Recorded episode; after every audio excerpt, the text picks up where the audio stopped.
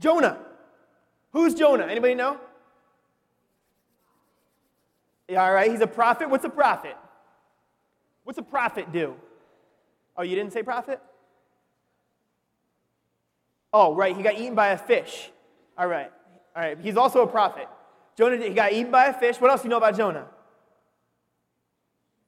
I need audience participation this evening, or we will not be able to continue. He got out of the fish, okay?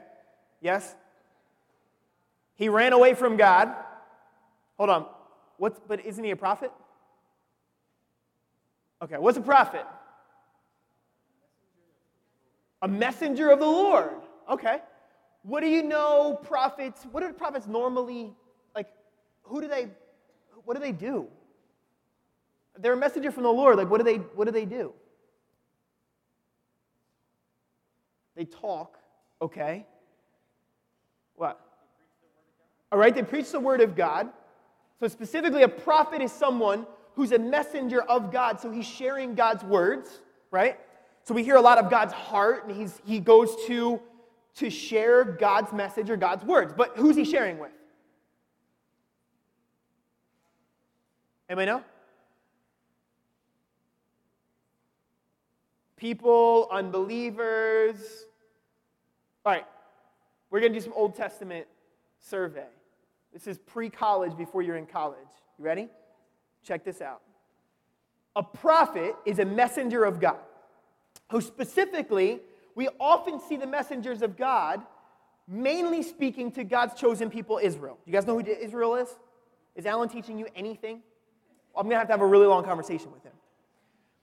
There, Israel is God's chosen people of God, right? We as believers now, if you're not originally Jewish by blood, we're kind of what the Bible calls engrafted into the, we're like adopted into the family of God because of Jesus Christ. So we don't necessarily have to be about, you know, of that bloodline. But in the Old Testament, Israel was a chosen people of God.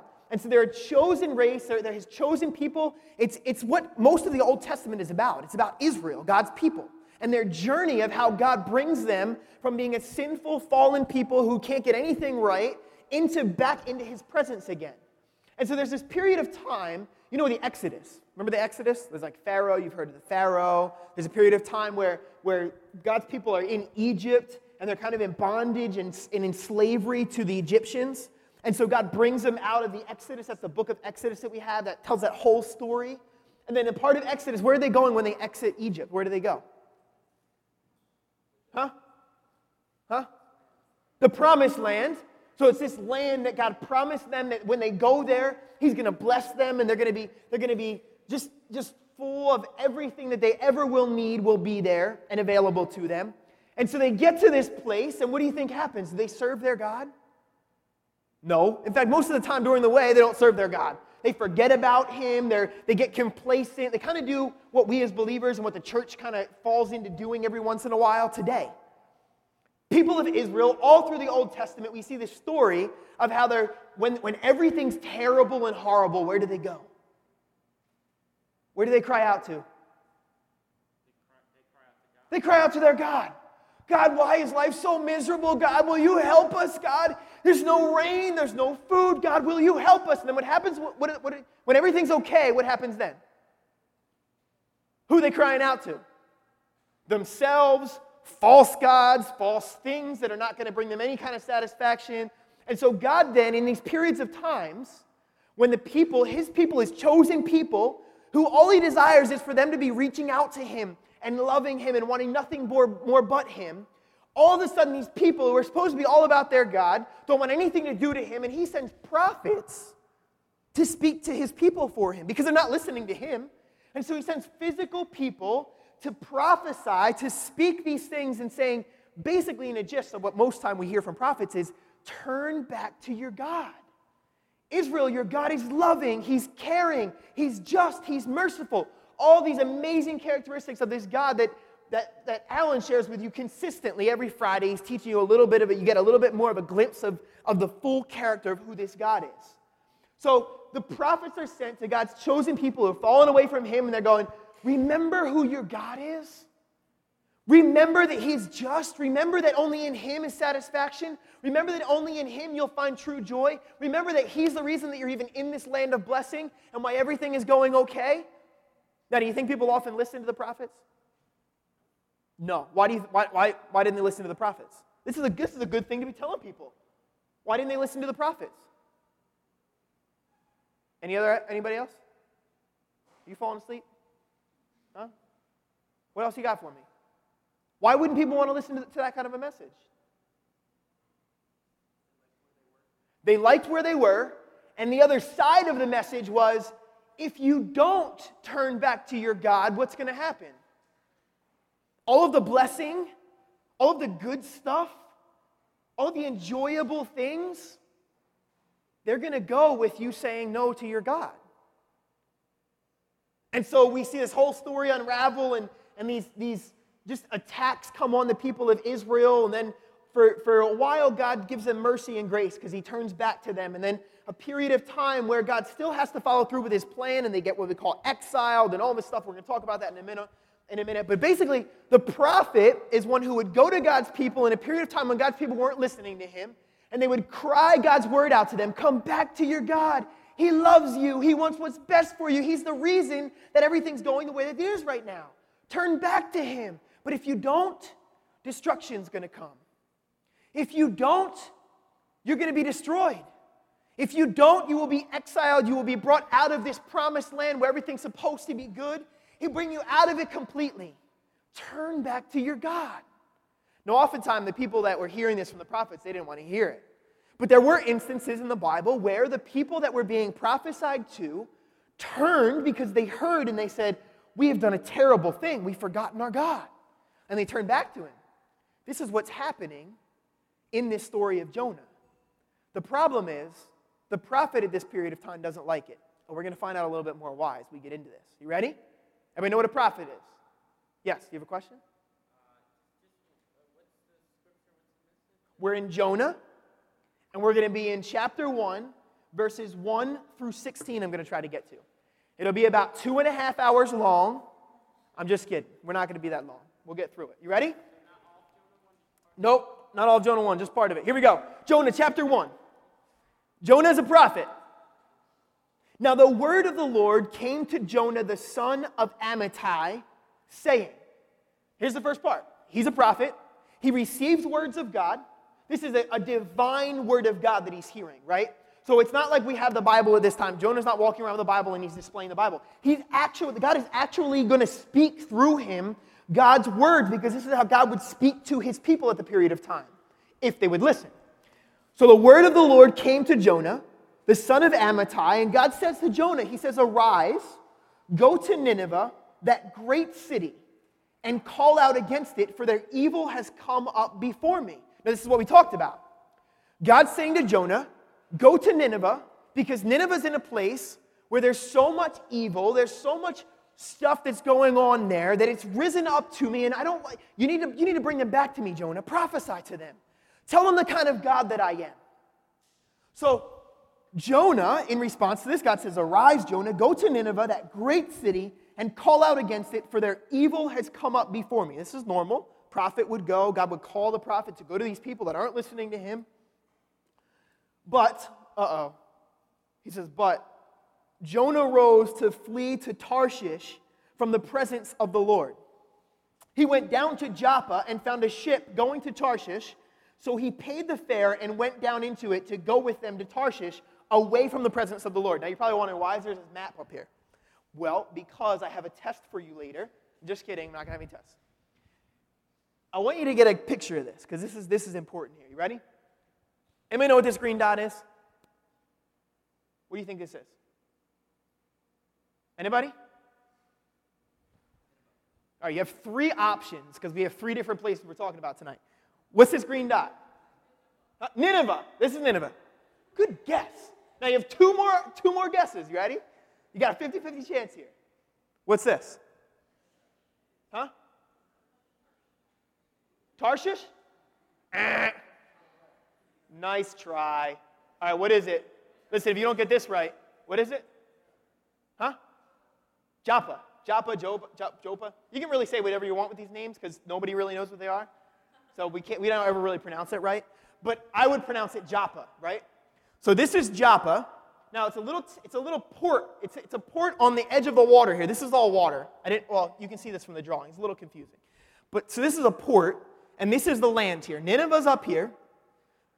Jonah is currently just north of this little, this little shipyard, Joppa, where all the ships would be, would be going in and out with trade stuff on it. That's how people would get their merchandise everywhere they needed to be, right? We didn't, we didn't Amazon it or FedEx it, right? You couldn't really do that. They didn't have drones or anything back in the day. So you had to, you had to go on a ship. So Jonah here, God says to Jonah, the word of the Lord comes to Jonah. God says, Jonah, I want you to go to Nineveh. You don't have to get on a boat. I just want you to go to Nineveh. They say it's about 500 miles northeast. Right? That's all, that's all God tells him to do. What's Jonah do? Jonah hops on a boat going 2,255 miles the opposite direction. He doesn't need to go on a boat. The boat doesn't have to be in the picture here. You guys know Jonah as a fish swallowing him. There's no fish on land. There was no need for him to go on a boat. He completely disobeys what God tells him to do. But Jonah rose to flee to Tarshish from the presence of the Lord. So, in this period of time, the Bible says he, he, he flees to flee from the presence of the Lord. He doesn't want to go to Nineveh. We're going to find out why in a little bit. But here's Jonah, a prophet. He knows he's called by God. God calls him to go and do what he's supposed to do as a prophet to go to prophesy to somebody, tell them about their God, tell them to turn back because the evil has risen up to the Lord from them. He went down to Joppa and he found a ship going to Tarshish.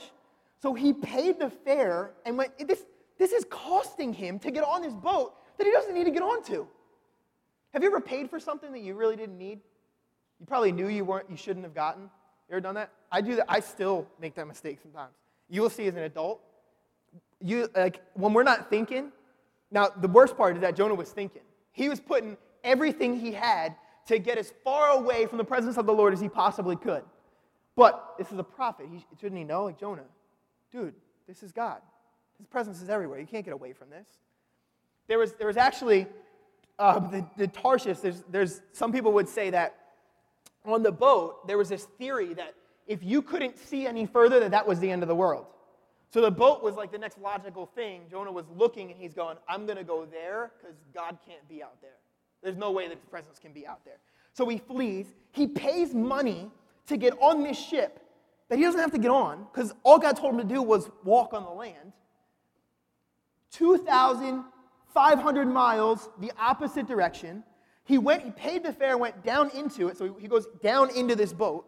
I don't have a picture of the boat, but can you picture one of these, like one of these boats that's like a, it's like a round, and then it's got sails on the top of it? I, I mean, I know it's not very descriptive, but you can picture it, right? You know what a boat looks like. We live in New Jersey.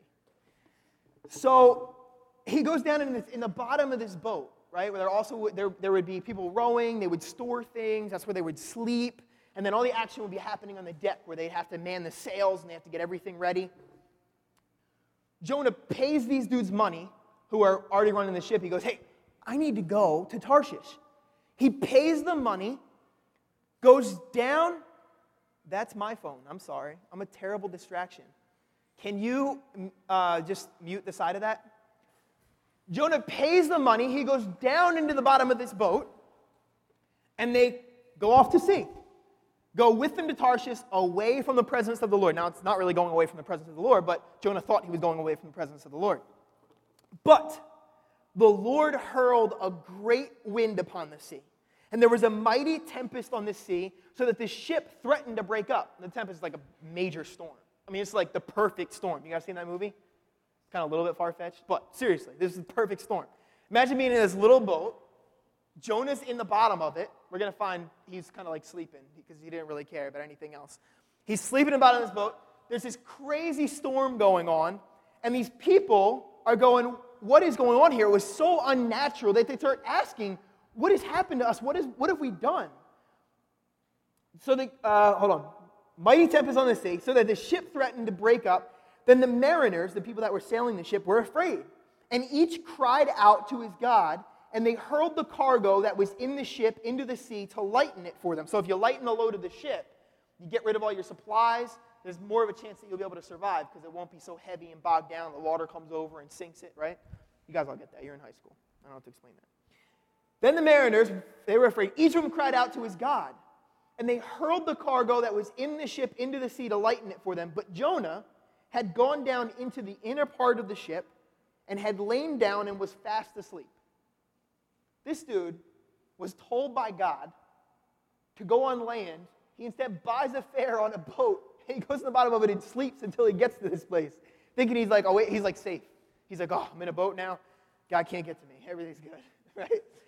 All of a sudden, God sends this huge storm up. Jonah had gone down in the inner part of the ship and he laid down and he was fast asleep. And so the captain came and said to him, What do you mean, you sleeper? He's kind of like, What are you doing sleeping? Arise, call out to your God. Perhaps your God will give us a thought to us that we may not perish. So they're saying they don't even, these people don't even believe in a God. I mean, these are, these are people that are from all over the place. They don't believe in the God of the universe, they believe in many different little gods. So it's like the God of the sea and the God of the air and the God of the rain.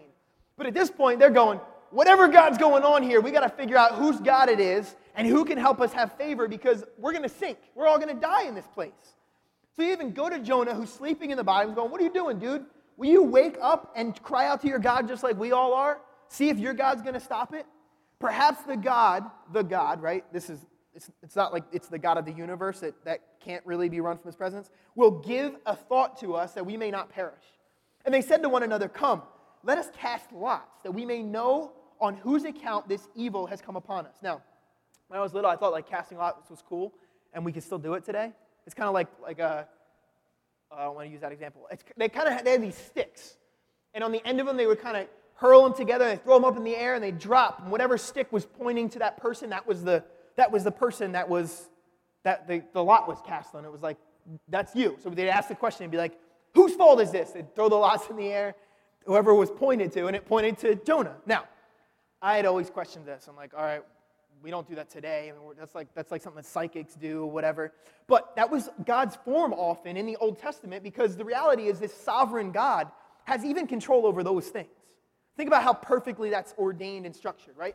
And in all of Scripture, we see this. I mean, everywhere you see casting lots, it's never like, oh, that lot was wrong. Let's, let's pick it up and try it again. It was always right at that point.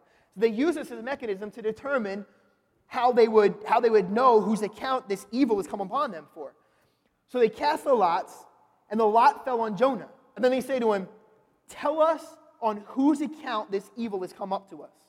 What is your occupation? Where do you come from? What is your country? And what people are you? Are they, and they said to him, I, and he said to them, I'm a Hebrew, and I fear the Lord, the God of heaven, who made the sea and the dry land. And then the men were exceedingly afraid and said to him, What is this that you have done? For the men knew that he was fleeing from the presence of the Lord because he had told them. So Jonah explains to them, he's like, Yeah, guys, it's me. I'm sorry. And the reason that all this is going on, I fear the presence of the Lord. He knows at this point. He ran from God, doing what God told him to do. They even are questioning him, like, Who are you? What are you about? Why are you here? What are your people from? What are your people even about?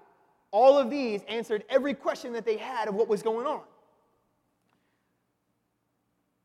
What is this that you have done? For the men knew that he was fleeing from the presence of the Lord because he had told them. Now, this moment, these people didn't really believe in the God of Israel, the God of the universe. But they did believe that in that present circumstance, this God that Jonah believed in was the God that was controlling the wind and the waves. So they even will find that they're even going to cry out in this period of time. Though they don't fully believe and trust in him, they still acknowledge him as being God because of the sovereignty and because of the way the circumstances happen, right? So they're kind of believing in this God at a point because of Jonah explaining to them, hey, I ran from God and he's trying to get me out of this boat.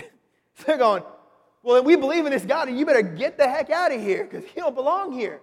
We don't want this to, to happen to us. What is this that you have done? They say. Then they said to him, What shall we do to you that the sea may quiet down for us? For the sea grew more and more tempestuous, more and more uh, large. The, the, the water became so, so wild, and the waves were so big that they, they couldn't handle it anymore. He said to them, Pick me up and hurl me into the sea. Then the sea will quiet down for you, for I know it is because of me that this great tempest, this great storm has come upon you. Nevertheless, the men rowed hard to get back to dry land. So they, they hear Jonah say this. Now think about this. this is where the rest of the story plays in. Because why is Jonah fleeing Nineveh? God's called him to Nineveh. Well, what's in Nineveh? That's the real question. See, Nineveh is not where the people of God are. Nineveh is where a group that we call the Assyrians. This is their kind of their kingdom that we'll hear in the rest of the story. We're not going to get to it tonight. But Nineveh, as Jonah knew very well, they're not the people of God. But God's calling Jonah to go to Nineveh to share how loving and caring he is and that they should turn to him. But Jonah doesn't like these people. Do you know why? Because in this period of time, when the prophets are prophesying to Israel, God is prophesying through the prophets that Nineveh, that this kingdom is going to be one of the kingdoms that comes and exiles God's people out of the land. God's going to use the people of Nineveh to exile his own people for disobeying him. Jonah knows this. So here's Jonah hearing this word from the Lord. God's going, hey, go to Nineveh. Immediately in Jonah's mind's going, why, why am I going to prophesy to Nineveh? These people are going to, are, going to, are going to come and destroy us and wipe us out. Why would I even dare to go to Nineveh? This is why Jonah, instead of just taking the trip to the land, hops on the boat and tries to flee from the Lord because it's not that he doesn't trust God, it's that he does trust that God is going to do what he says he's going to do through the prophet, and that these people could possibly have a chance of being able to surrender their life to God and be transformed. These people could become believers in his God, but he doesn't want to prophesy to them. They're going to come and attack him. He hops on the boat. He goes all out there. He doesn't have any concern for these people. In fact, he would much rather that, that these people would die and be perished, that God's judgment would come upon them for the wickedness that they are doing. Now, think about that and the response to these people on this boat that Jonah hitchhiked a ride with. Jonah comes into this boat knowing darn well what's going to happen, pays them their fare, goes into the bottom of the, boat, of the boat, and sleeps. In the middle of the ocean, this huge storm comes up, threatens every life on that boat. They cast lots. They decide, hey, it's going to be Jonah. What does Jonah say? Throw me overboard, and then the, the sea's going to calm. Deal with me, let me die, and the sea's going to calm. Nope. Hold on a minute. Jonah's a prophet. Isn't he supposed to care about people? These people who don't know his God, who don't know anything about his God or about him, have more sympathy on Jonah's life than Jonah had on the Assyrians. Crazy to think about. These people, instead of listening to Jonah, they turn around and they go, then they said to him, What will we do to you that the sea may quiet down? Jonah says, For the sea grew more and more, more stormy. He said to them, Pick me up, hurl me into the sea, then the sea will, be, will quiet down for you. For I know that it's because of me that this great storm has come upon you. Nevertheless, the men rowed hard to get back to dry land, but they couldn't. The sea grew more and more stormy or tempestuous against them. There were, there, therefore, they called out to the Lord Lord, let us not perish for this man's life, and lay not on us innocent blood for you, O Lord. Have done as it pleased you. They get it now. So, even in this last bit of sympathy, they're saying, God, don't punish us for this man's life. But in the best interest of the rest of us, they're going to listen to what Jonah says. And what do they do? They pick him up and they throw him into the ocean. What do you think is going to happen? It's going to calm down like crazy. It's going to be, you guys ever been down to the ocean, like down to the bay, where it almost turns into like a lake in between the tides and there's nothing going on? It's just totally flat. It's the time you go out water skiing because it's easy for people to get up before it all comes back in again totally flat. Pick me up, hurl me into the sea, then the sea will quiet down for you because of me. Nevertheless, the men rowed harder, trying to get back. Therefore, they called out to the Lord, O Lord, let us not perish for this man's life. Lay not on us innocent blood for you, O Lord. Have done as it pleased you. So they picked up Jonah, they hurled him into the sea, and the sea ceased from its raging. Then the men feared the Lord exceedingly, and they offered a sacrifice to the Lord and made vows. even in Jonah's disobedience, God still used him. But don't get the impression that because people are being used by God that they're perfect. Jonah had a serious issue. God's calling him to prophesy to a people that we're going to find later in the story. Well, you can if you would like to read. Later on in the story, we find that when Jonah finally gets off, he gets eaten into the, into the whale's mouth. God spits him out three days later out of this, this hole of death, really. He shouldn't be alive or survive from it. He gets back up. He goes into Nineveh. He, he, he prophesies to them as a prophet is supposed to. They completely repent. They turn from their wicked ways. God restores them. And what happens? Jonah still gets mad. Jonah's still like, Really, God? I knew I didn't want to do this. I knew you were going to save these people. See, God's calling this man, Jonah, to go to a place where he knows they don't want anything to do with him or their God. In fact, not only that, but he knows that they're going to harm him later on. They're going to harm his people later on in life. But God still calls them to him because of his, his mercy and his grace and his love and his story. One of the things that I want you to really think about tonight in this story, yeah, it's cool, there's a whole bunch of background behind it, but there's a couple of different perspectives here. And the one is God's perspective. There is no one that is too far gone for God's mercy and His love and His grace to be shown to. There's this really cool story in the rest of this, and it's, and it's very short. You can go home and read it tonight. The rest of the story is, is Jonah actually goes back, and these people, after hearing this, they repent. They turn from their wicked ways and they, they start to fear and to honor God. Now, it doesn't happen for long because after this king's rule, somebody else comes in. But for this period of time, God shows mercy and grace on the people there. Instead of destroying them the way that he, that he told Jonah, Jonah's message was God's going to destroy you if you don't turn from him. And they hear him this time and they turn from him. Unlike the people of God that Jonah probably was, would have been more excited to go to. If you were Jonah, you're kind of like, God, really? Why do I got to go to those people? Why can't you send me to my people? It's, it's easier. I mean, they know you. They may not like me, they may get a little bit of persecution, but hey, at least I know that you're going to save them, that, that, they're, that they're, they're a part of our clique. God says, no. I want you to go to the least unlikely. I want you to go to the people that you couldn't even imagine me saving because it's there that I'm going to show grace and mercy. Now, the cool thing about this, too, is that the extent of God's mercy and grace is so shown here. I may know what, the word, what those words even mean. We, I use them frequently just because we, it's just part of our Christian vocabulary. You know what grace is? How would you, how would you describe grace? Anybody? What's grace? Yes, what you got? Okay, it's love. Grace is an outflow of love, it's an extension of love. But more particularly, what is grace? How could I show you grace? How could you show me grace? Just give you a, a simple example. What if I showed up 20 minutes late tonight? How could you show me grace? Did you know that three times in the past, Alan has asked me to teach Ignite? And those three times I told him yes, I would.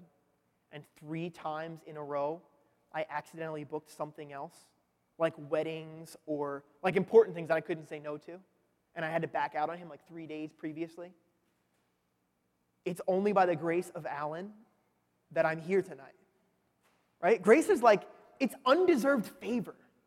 It's, it's love that really is not deserved. Like, we, we get it, it's totally okay for us to say, no, you know what? Alan could have totally, could have totally gotten somebody else and be like, hey, it's all right, I won't even ask Dave this time. I love to teach. I love to be here with you guys. Not that I didn't want to, Alan showed me grace by doing that, right? So, because of God's grace, these people didn't want anything to do with God. They were so far from God's, from God's call on their life. Yet the grace and the love that he had from them is that he's sending a prophet to them and giving them another opportunity to hear his words and to hear his heart and for them to either repent and turn from it or to not and to face judgment. They repented and they turned from it. And they received his mercy then. What's his mercy? Realize that none of us deserve to be able to be believers? You know what the mercy of God is? Any ideas? What's the mercy of God?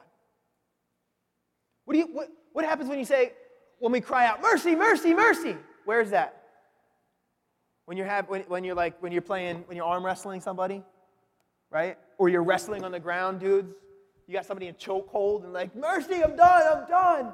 It's giving up completely. It's realizing that we have no shot. We have no shot in, in doing anything right, and yet God says, I still love you. I'm merciful to you. Not only that, we not, do we not do anything right, but the punishment for us not doing it right is supposed to be death immediately. But the mercy of God is that He holds off on that punishment. That if we believe in Jesus Christ, that that's completely wiped over us.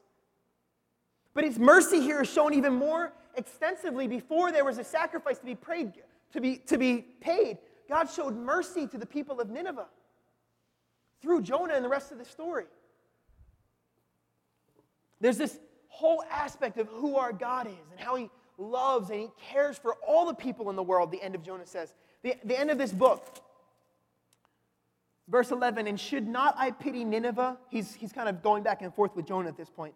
Should I not pity Nineveh, that great city, in which there are more than 120,000 persons who do not know their right hand from their left? They're ignorant, and also much cattle, even the animals God showing mercy on the people there and their livestock and what keeps them alive. There's these cool pictures of, his, of all of these characteristics of this loving, caring God. These people didn't deserve him, but he sends Jonah to them. And even though Jonah says no the first time, and Jonah has to learn a really important lesson, and Jonah's really wrong in a lot of senses, if Jonah didn't go to Nineveh, a lot of people would have lost their life at that period of time. Jonah would have been responsible for that. There's a, there's a piece in, in Second Chronicles that speaks about the blood of, of those that we do not that we do not pour our lives into when God calls us to, being on us at Judgment Day. Jonah could have been responsible for all of them, but God's plan's always greater than our mess ups.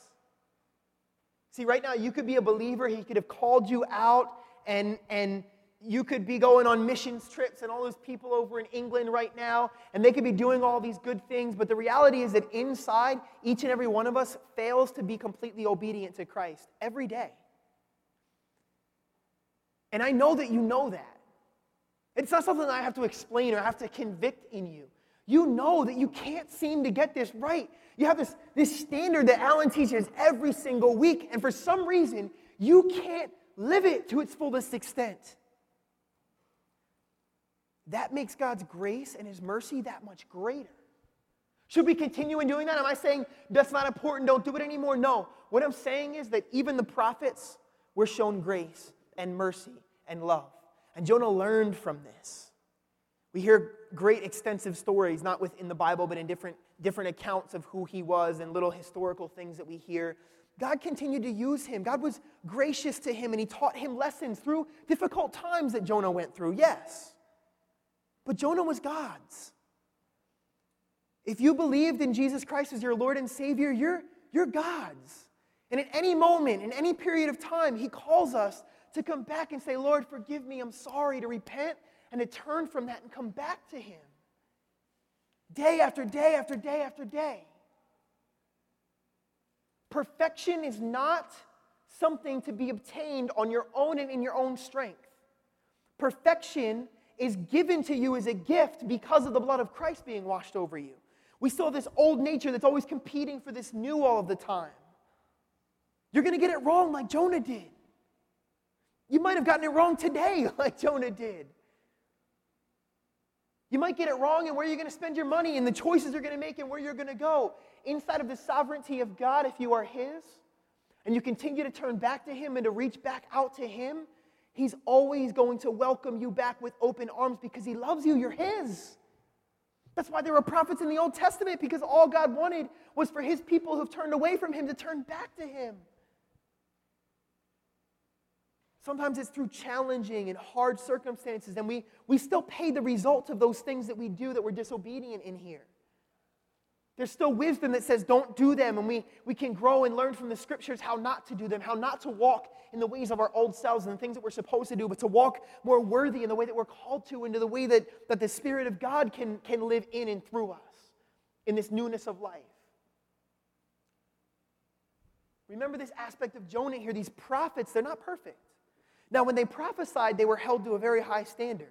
When they spoke the words of God, if they spoke something that was not going to come into fruition, that, would, that was death. I mean, there were, there, were, there were unmentionable things that if they were to speak and say, this is the word of God, and it wasn't really the word of God, there's big penalty for that. So don't get me wrong in saying that. But in Jonah's personal life, he went through challenges too.